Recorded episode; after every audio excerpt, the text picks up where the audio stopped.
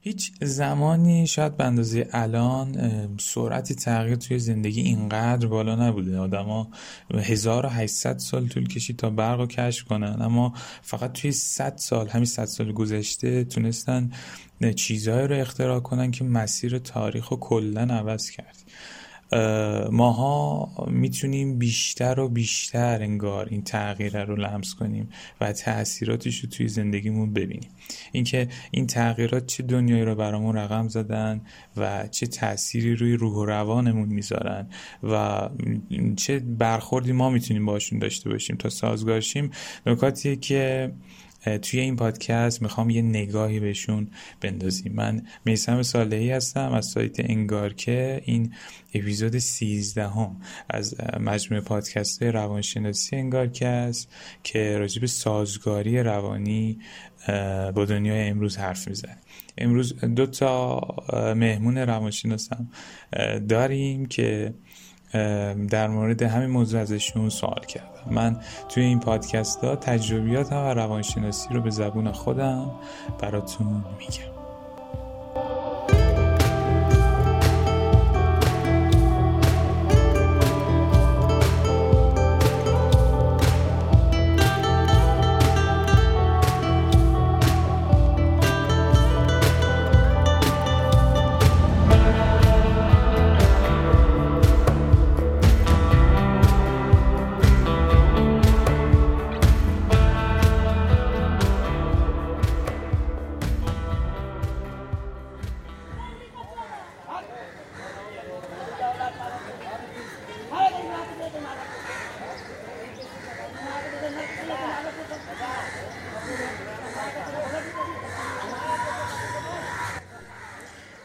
دهکده هست توی گینه اینو که حدودا توی ارتفاع 7000 پایی از سطح زمینه. آدم های این دهکده تا حالا هیچ عکسی ندیدن هیچ فیلمی ندیدن اصلا زبون نوشتاری نمی‌دونن. میگن بیشترین چیزهایی که توی این دهکده موجوده سیب زمینی شیرین و مارچوب است. یعنی مواد غذایی آنچنانی هم ندارن. برای همین اینجا یکی بهترین جاها برای تحقیقه. محققا اگه بخوان راجع به زندگی بدوی بدونن میان اینجا. چون برای تحقیقات به خصوص تحقیقات روانشناسی و علوم رفتاری معمولا جای بکریه. 20 سال پیش یه روانشناس برای کار تحقیقیش با میشه میره اینجا و چیزای جالبی از برخورد این آدما توی کتابش میگه. میگه من وقتی وارد دهکده شدم انگار یه موجود فضایی بودم. که فقط نگاه می‌کردن دوربینایی که میگه با خودمون برده بودیم براشون عجیب بود. هی سوال می‌کردن از این شیء مشکی که این چیه؟ مدام به لباسامون نگاه می‌کردن. ارتباط گرفتن باشون. میگه سخت بود چون اصلا یه زبون دیگه ای داشتن. و ما تنها کاری که میگه می‌کردیم تا باشون صمیمی بشیم این بود که با خودمون صابون و تنباکو میبردیم. صابون مثل اینکه توی اینجا خیلی کم بوده و مثل پول عمل می‌کرده تقریبا. تنباکو هم همینطور. و یه خاصیت تشویقی داشته تا اینا همکاری کنن میگه ما فقط با همین دوتا قلم تونستیم کلی دیتای تحقیقی از اینا بگیریم. چیزی که جالبه اینی که این آدم میگه من خودم هم وقتی وارد اینجا شدم متعجب شدم از اینکه چقدر این تفاوت تاریخیه داره معلوم میشه. حواسمون هست دیگه. یه آدمی از پیشرفته ترین و امروزی ترین کشور دنیا از آمریکا پشت شده اومده رفته توی یه دهکده توی گینه اینو که آدماش تقریبا مثل انسانهای اولیه دارن زندگی می‌کنن. این برخورده انگار برخورد دو تا عصر متفاوت آدم که زندگی های مختلفی دارن و توی یکیشون خیلی تغییر اتفاق افتاده خیلی پیشرفت شده و مدرن ترین حالته و توی یکیشون همچنان توی همون حالت اولیه موندن. این سفره در از نمونه خوبیه برای اینکه به ما میگه که تغییرات چجوری به شکل بنیادین اتفاق افتادن به حدی که حتی فهم ما رو از واقعیت معناها ارتباطاتمون تغییر دادن. این, این شاید همون دلیلیه که باعث میشه مادر و پدرهایی که امروز در مورد سرعت تغییر میگن رو بیشتر بفهمیم. و گلهشون در مورد عدم تواناییشون برای سازگاری با محیط رو درک کنیم. شاید باورتون نشه ولی اتفاقایی که فقط توی همین قرن گذشته افتاده برابر با تمام اتفاقایی که از زمان جولیوس سزار تا قرن گذشته افتاده. یعنی سرعت تغییر زندگی خیلی بالا رفته. امروز که تقریبا سرعت تغییر هر ده سال بار شده و فاصله به وجود اومدن و از بین رفتن یه مکتب فکری کمتر از سی سال شده. این دنیای امروز ما چند تا ویژگی داره که انگار مال دوران ماست یا ماها بیشتر می‌تونیم لمسش کنیم. اگه بخوایم رفتار باهاش بفهمیم اول باید تصویرش کنیم ترسیمش کنیم. اول باید بندازیمش رو کاغذ ببینیمش تا بتونیم راجبش حرف بزنیم. در ادامه من ویژگی های اساسی دورانی که توش هستیم رو براتون میگم.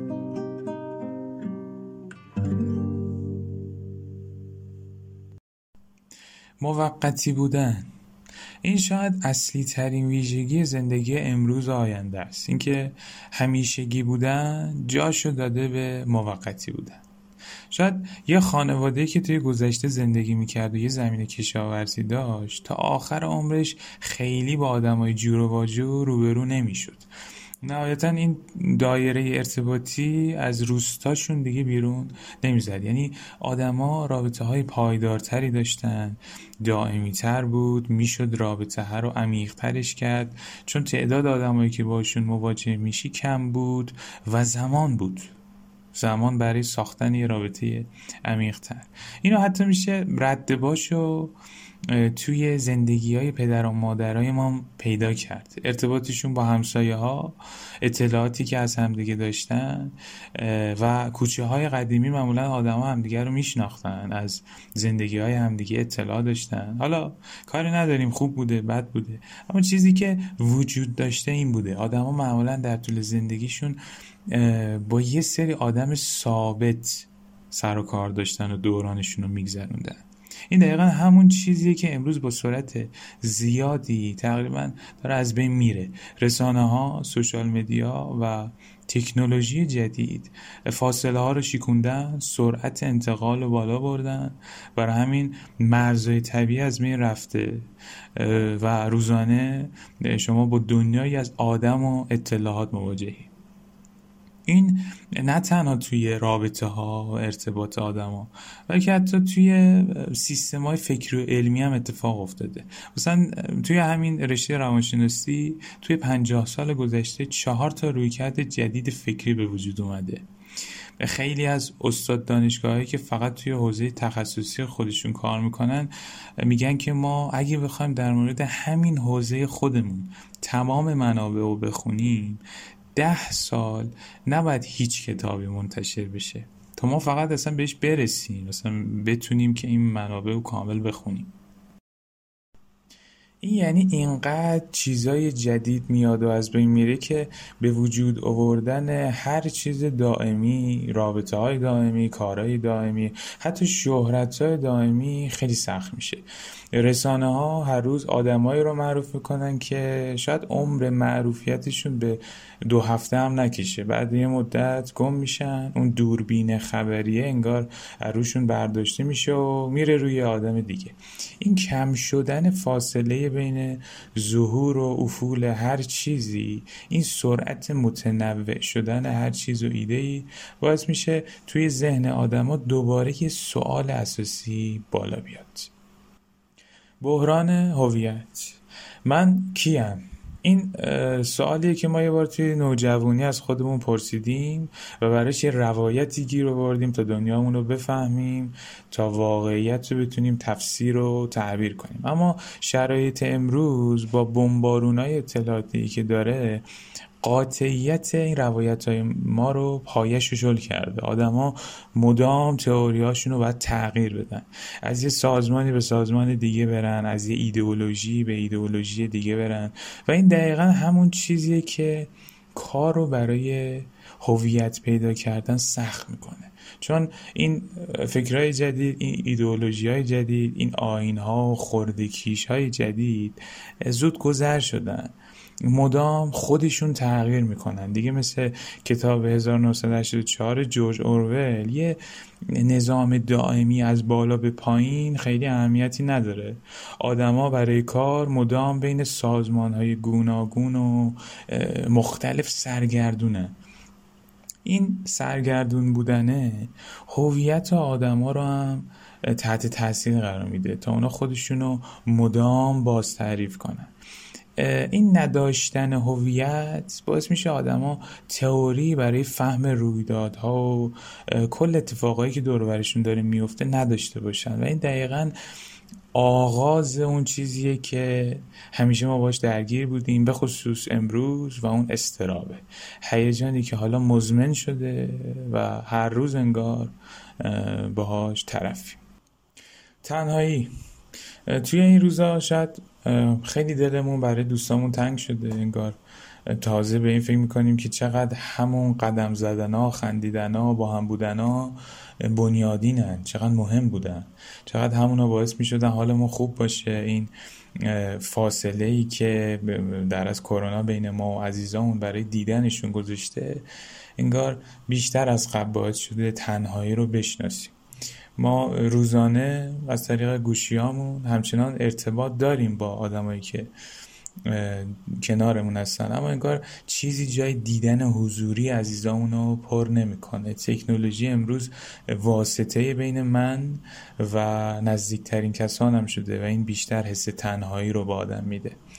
انگار افسردگی حالا به گفته دکتر اشعری عصب شناس معروف ایرانی بیماری قرن امروزه و روز به روز داره پیچیده تر میشه. اما با تمام این ویژگی هایی که گفته شد یعنی موقتی بودن بحران هویت داشتن و تنهایی چه کارهایی می‌تونیم بکنیم که با این ساختار دنیای جدید کنار بیایم و هماهنگ بشیم؟ من این سوال از روانکاو دانش آموخته دانشگاه علوم پزشکی شهید بهشتی دکتر حسین داداشزاده پرسیدم و ازش می‌خواستم در این مورد راهنمایی به ما بکنم خب وقتی که ما ثبات و امنیت رو بیرون از خودمون جستجو می‌کنیم این یعنی این که احتمالا ثبات در روانی ما هنوز اون استحکام لازم رو نداره. در این صورته که ما نسبت به تغییرهای سری محیطمون, محیطمون آسیب پذیر میشیم.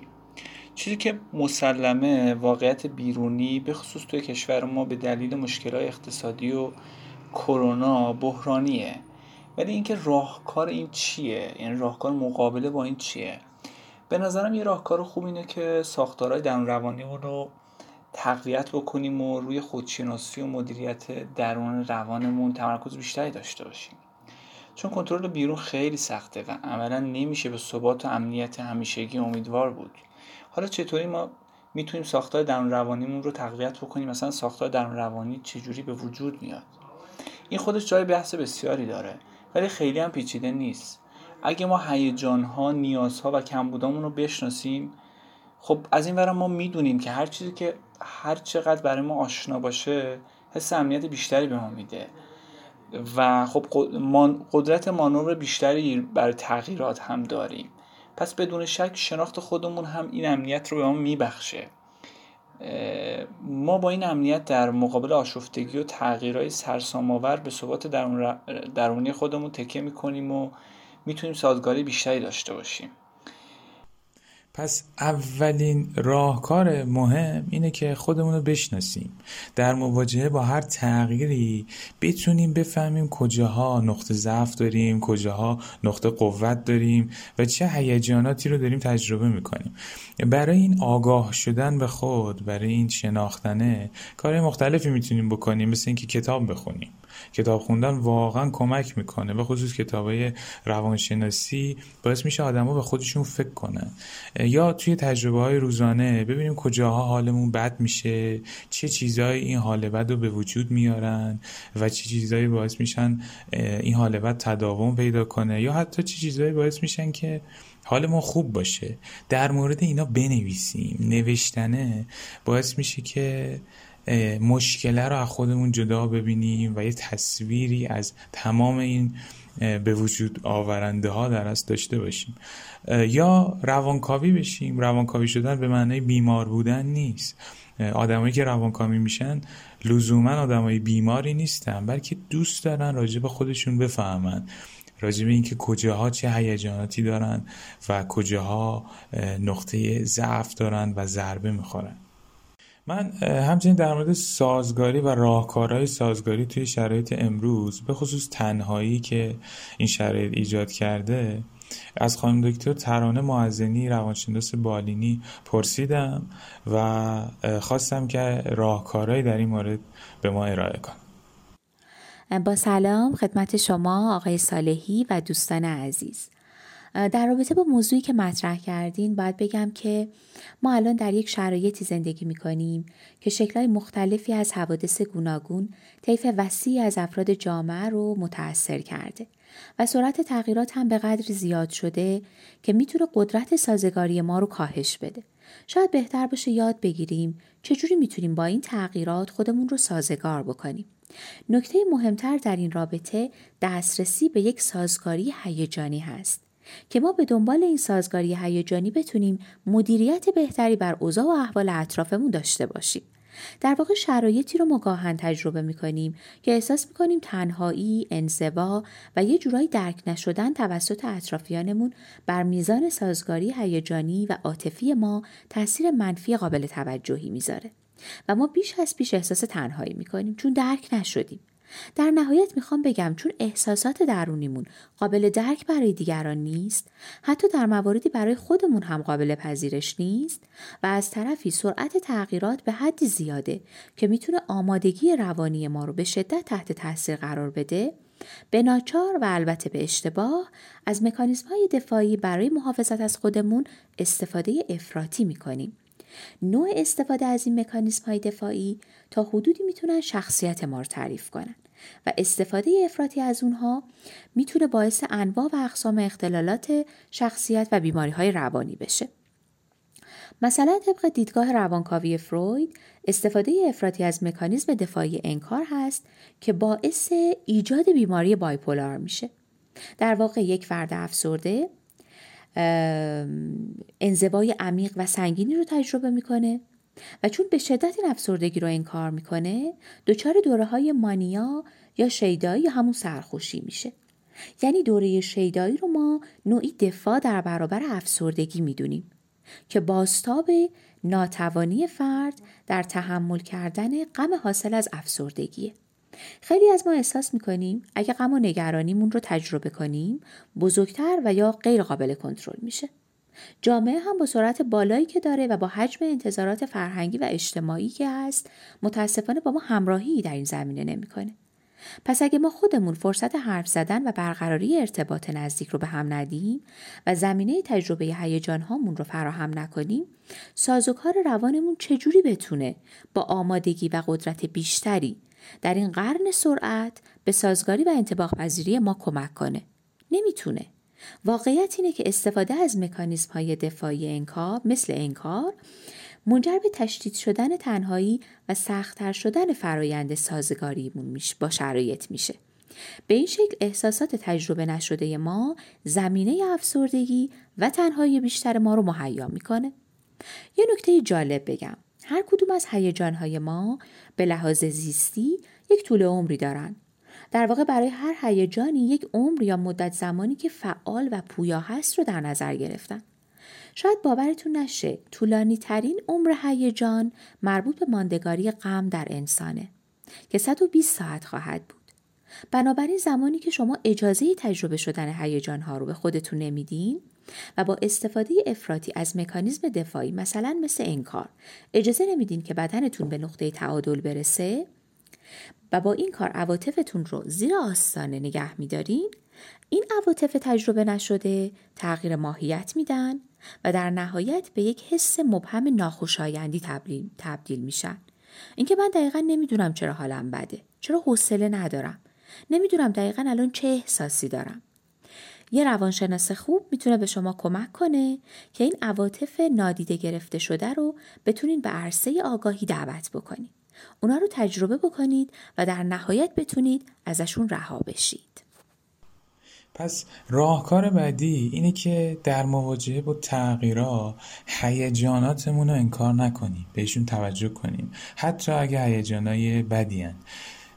بپذیریمشون. عیبی نداره که گاهی اوقات هیجان بدی داشته باشیم. اصلا آدمی که به لحاظ روانی سالمه آدمی نیست که همیشه حالش خوبه. بلکه آدمیه که همه هیجانات رو تجربه می‌کنه. اما برای هیجانات بدش یه فکری می‌کنه یه راه حلی گیر میاره. اما به طور کلی برای اطلاعات بیشتر در مورد مکانیسم های دفاعی می‌تونید اپیزود ما چطور تنش های ما رو کاهش می‌دهیم از پادکست انگارکر رو گوش کنید. اونجا من مفصل در مورد مکانیسم ها صحبت کردم به خصوص اینکه اصلا مکانیسم چی هستن. اما آخرین راهکار اینه که ما داده هایی که روزانه وارد مغزمون میشن و محدود کنیم کمتر کنیم و بازدهیش رو ببریم بالا. این یعنی اگر صبح وقتی از خواب پا میشین اولین کاری که می‌کنین اینه که گوشیتون رو چک می‌کنین. این یعنی شما داده های خیلی زیادی رو دارین به مغزتون وارد می‌کنین. مغز برای هر کدوم از اینا هر خبری که می‌بینید هر تصویری که می‌بینید یه پروفایل باز می‌کنه تا پردازش کنه. این دقیقا همون چیزیه که باعث میشه شما در طول روز یهو ببینید که خسته شدید. نمی‌دونید چرا اما ذهنتون خسته است.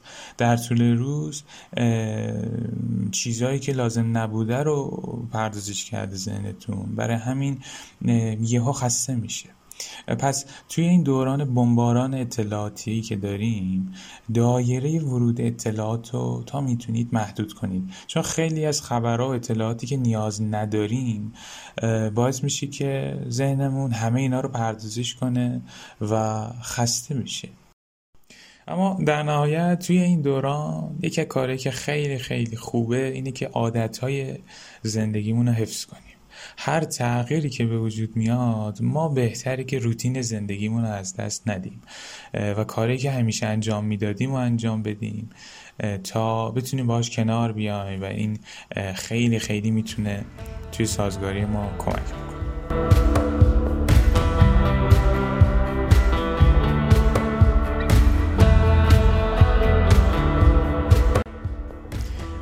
برای اطلاعات بیشتر در مورد موضوع این پادکست می‌تونین مقاله برای سازگاری با سرعت تغییرات در دنیای امروز چه کنیم و نوشته نویسنده ما بهار آریان در سایت انگارکه بخونید و هر سوالی که در موردش داشتید توی اون صفحه با ما در میون بذارید.